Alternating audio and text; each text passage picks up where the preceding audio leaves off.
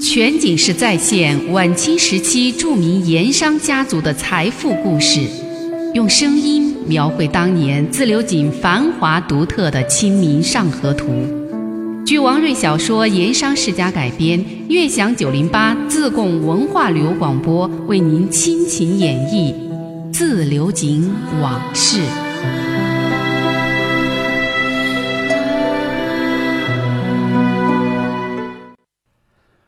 昨天说到，富顺县衙接连收到叙州府、省督府、聂台衙门的紧急公文，催问水利局案的进展情况。尤其是聂台衙门的公文，措辞严厉，说此案已经惊动了京师朝廷，着令限期将案情紧急上报，要陆基加紧堂审定案。可是知县陆基连日堂审木星，得到的口供和刘铁棒在分县衙门的口供出入太大。矛盾重重，这就让案情复杂化了。这天，陆基带两个心腹随从来到西湖边上的望湖楼，想在这个清静所在静心思考，在一派湖光山色下寻求处置对策。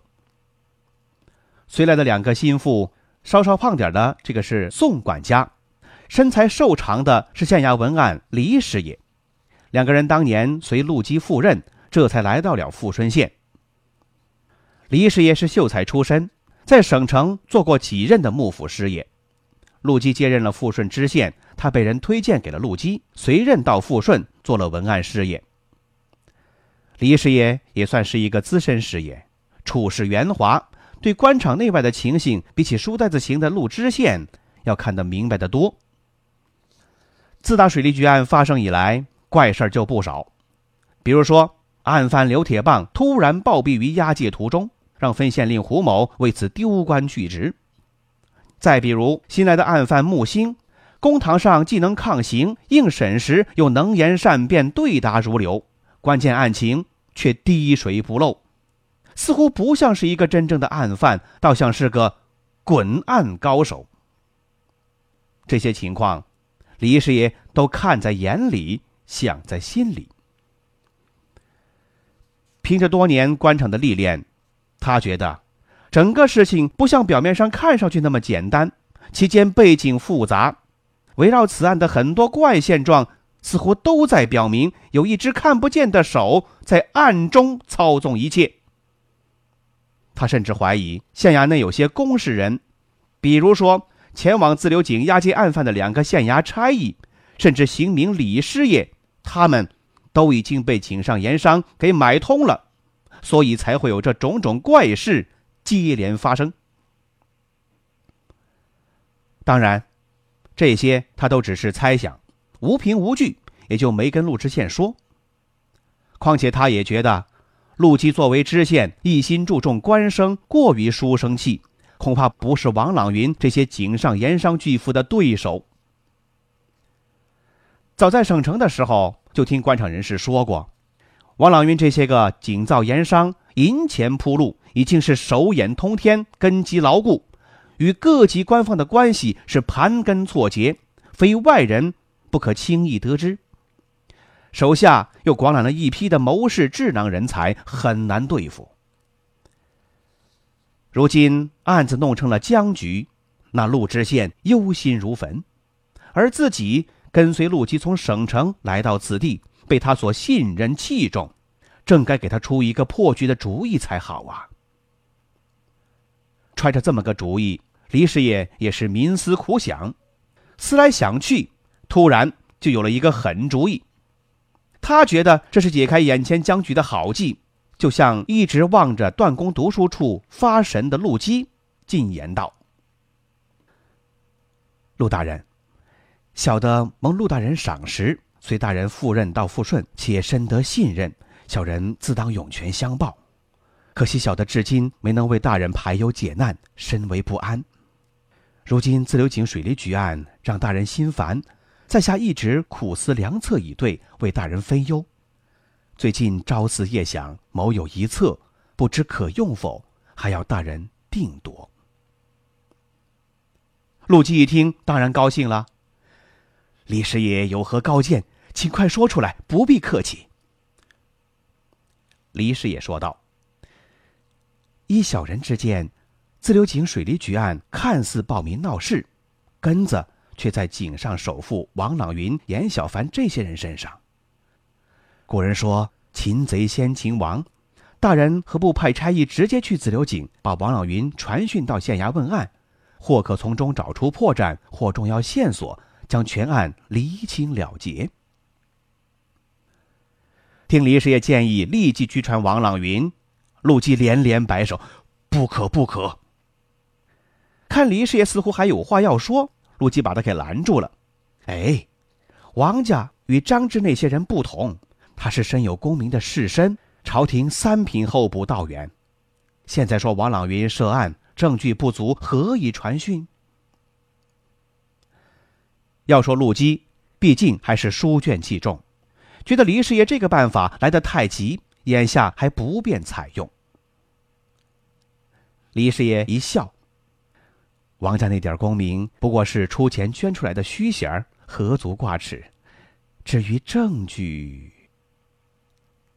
李师爷停下来看了看陆基的脸色，见陆基沉吟不语，他就接着说道：“大人，以在下之见。”分县报来的刘铁棒供词中，不是早有王四大人、严老太爷喊打的那句口供吗？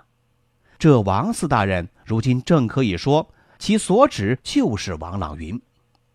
在下所知，自留清坊间称王朗云为王四大人，这就是证据。凭案犯刘铁棒这个供词，把王朗云拘传到案，于理于法都说得过去。大人不必多虑。哎，李师爷这一说，倒还真把陆基给说得动了心。况且徐州府、省督府、聂台衙门连连追案的公文，把他给逼得都走投无路了。望着湖对岸段公读书处，那楼宇烟雨朦胧，几个大字却清晰可见。陆基陷入了沉思。他在望湖楼长廊里走来走去。走了好一阵儿，他终于想明白过来，对付这种地方豪强，也该像上次收拾张志那样，要用点霹雳手段，不能太书生气。于是，终于决定立即拘传王朗云到案。主意打定，陆基当即吩咐宋管家安排升轿回到衙门。到县衙内，陆基屏去左右，由他口授，由文案李师爷亲自执笔拟定了拘传水利局案疑犯王朗云。于县衙公堂问案的紧急公文，又选派县衙周捕头带几个得力衙差，当天赶赴自流井抓人。陆基采纳李师爷这一招，也确实算得上是狠招啊！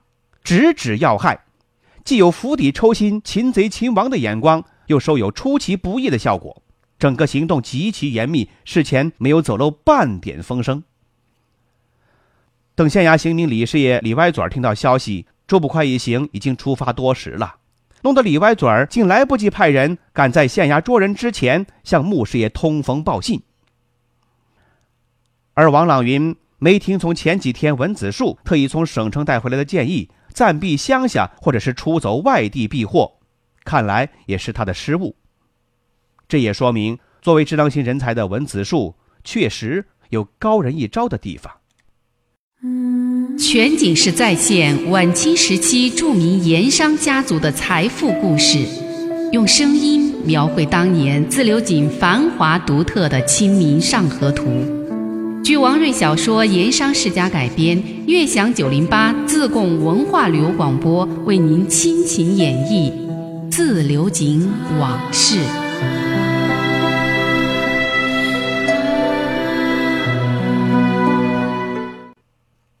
那县衙周捕头带的是几名马快，骑的是几匹高头大马，一路飞奔，不到半天功夫就到了自流井珍珠寺王家大院这个时候还没到晚饭时间，王朗云正和穆师爷在花厅喝茶议事。有捕快到家里来抓人，而且抓的是当家人，这在王家那是几十年从来没有过的大事、闲事、恶事。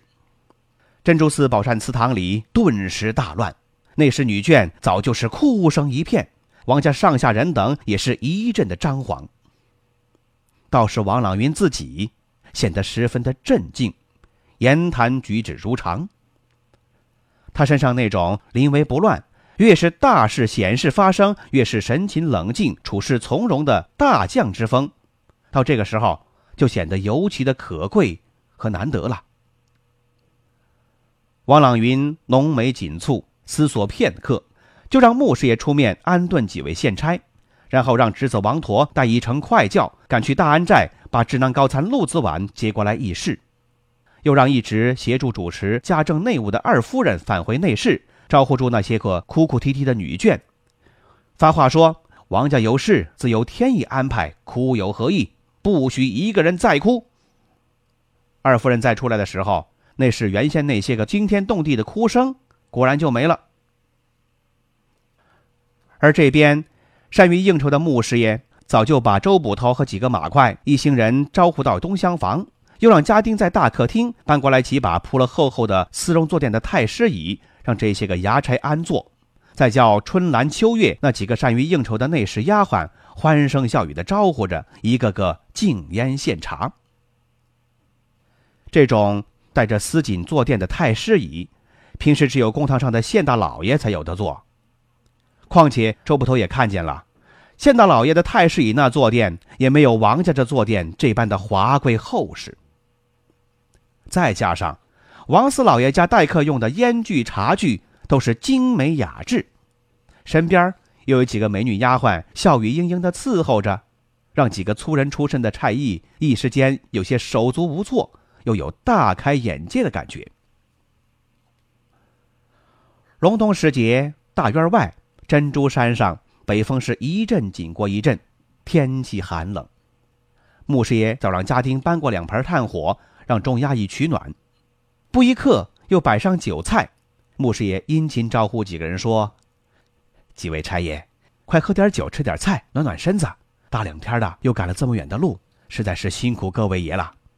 好在已经到了施主这里，几位差爷就不用着急了，慢慢的喝酒吃菜，稍等。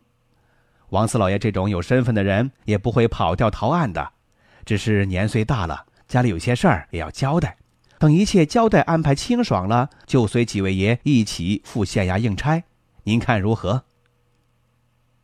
话说完，一招手，一个家丁捧着茶盘进了屋，用红布包好的银子早就安放其中。牧师也说：“几位差爷辛苦，这是王四老爷奉送的一点茶水钱，望几位差爷一路照应点儿。”那为首周捕头的红包是十两纹银。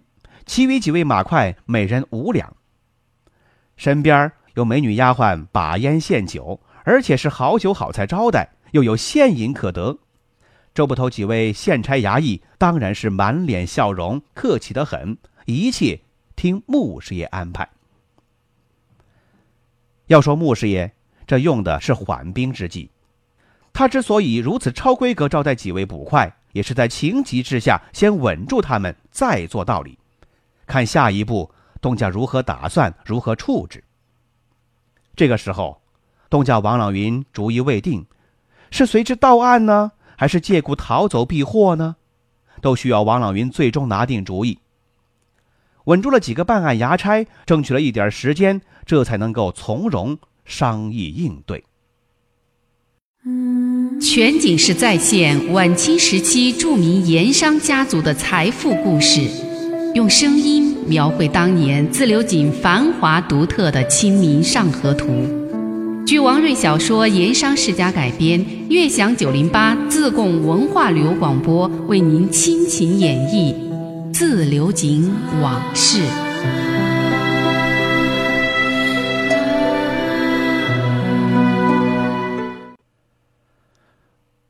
穆师爷安顿好了几个差役，留下家人王生在那里周旋。自己就返回花厅，向王老云禀报，议计应对之策。回到厅堂不久，陆子婉也乘快轿匆匆赶到。这个时候，孙跛子已经外出云游，王朗云身边的心腹高参智囊，除了穆师爷之外，就只有这个陆麻子了。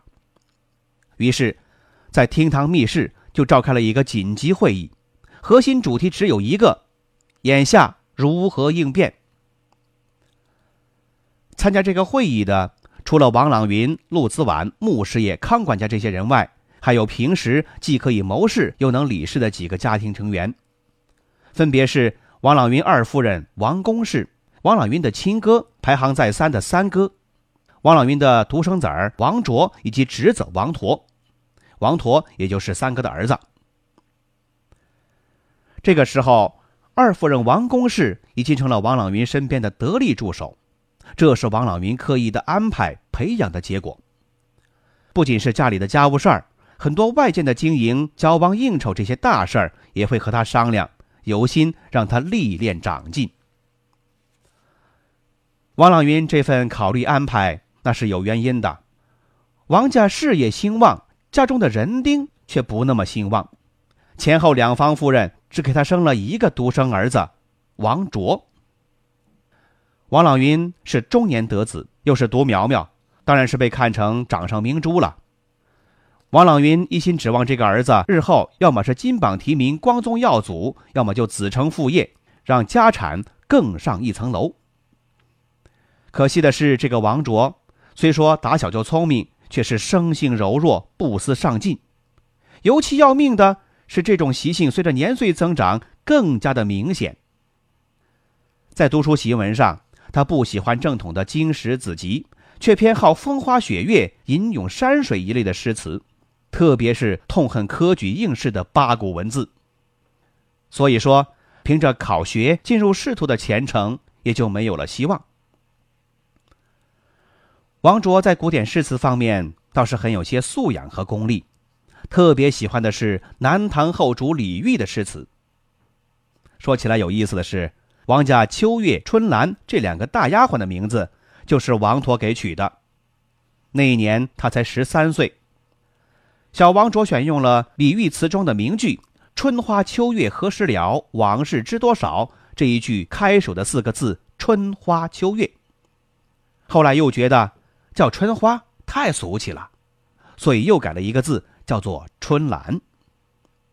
当时家里家外都夸王陀有学问，长大了会有出息，而王陀本人却是一笑置之，还是风花雪月那些个爱好，不喜欢经史子集这一类。在经营方面，王卓又特别的反感子承父业这一说，他从来推崇的是魏晋民士之风，把经商理财看作是浑身铜臭味十足的营生，不甚光彩的勾当。从来就不屑一顾，平时能躲开他就尽量躲开，尽量的不沾染。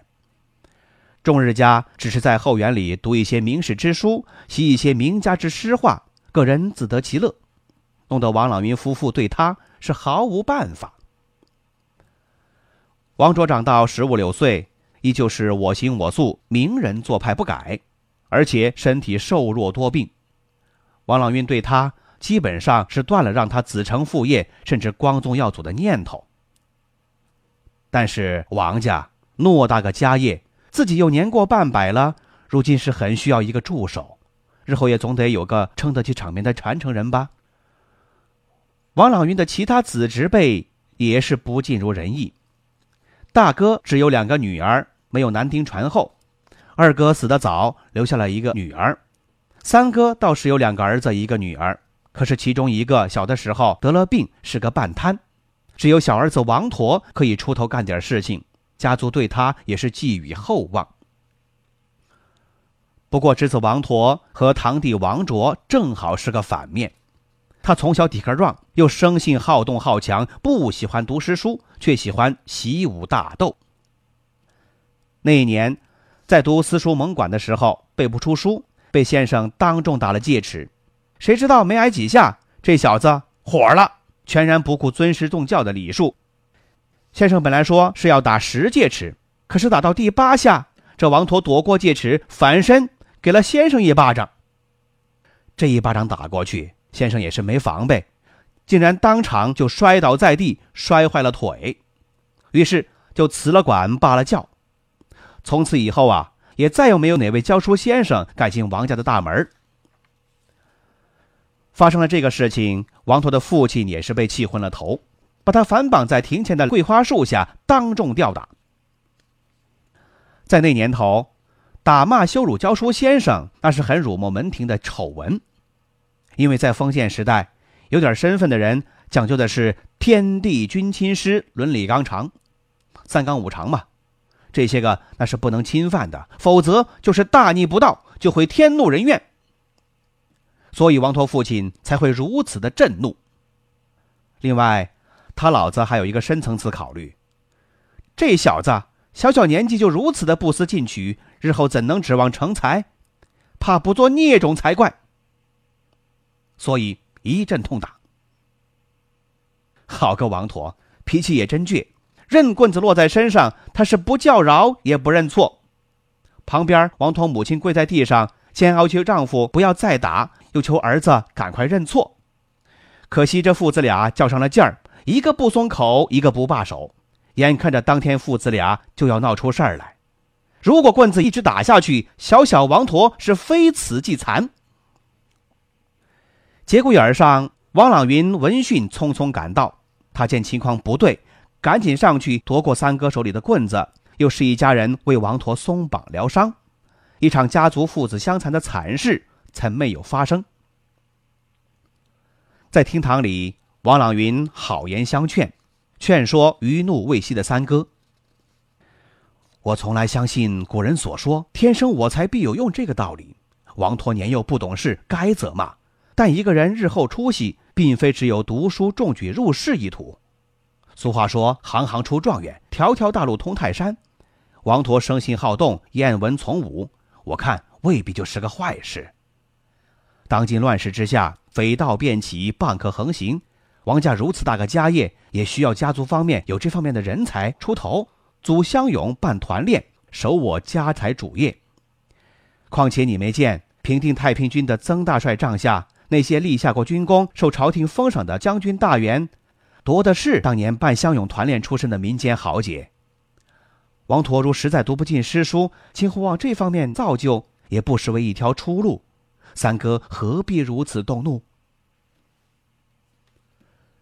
一席话说的三哥是心平气消，王陀也就从此走上了拜师习武、读兵书、操练作战阵法之路。到他十七八岁那年，王朗云就从乡下庄丁以及井造盐工中物色了一批年轻力壮的男子，又打造兵器，组成了一支带有地方武装性质的家丁队伍，交给王陀操练指挥。平时值守庄院井灶，有事的时候一声令下，就可以集合出动打仗，对付点地方流寇土匪还是挺管用的。不过，王陀勇武有余，谋事不足，不管在井灶经营管理上，还是各方面的应酬上，都难堪大任，这才有了让二夫人王公氏出来一边历练，一边传承后代的安排。王朗云想的是。王卓、王陀这第二代不行，他就寄希望于第三代，他的孙子辈儿，而这中间儿就需要有一个过渡性的传承人物，这个人物就是二夫人王公氏。我们再说这天在花厅的紧急议事，他们究竟会商量出一个什么样的结果呢？我们明天再说。鼻子酸酸的。耳朵红红的这个冬日，用九十点八的频率温暖你的听觉。自贡悦享调频，FM 九零八。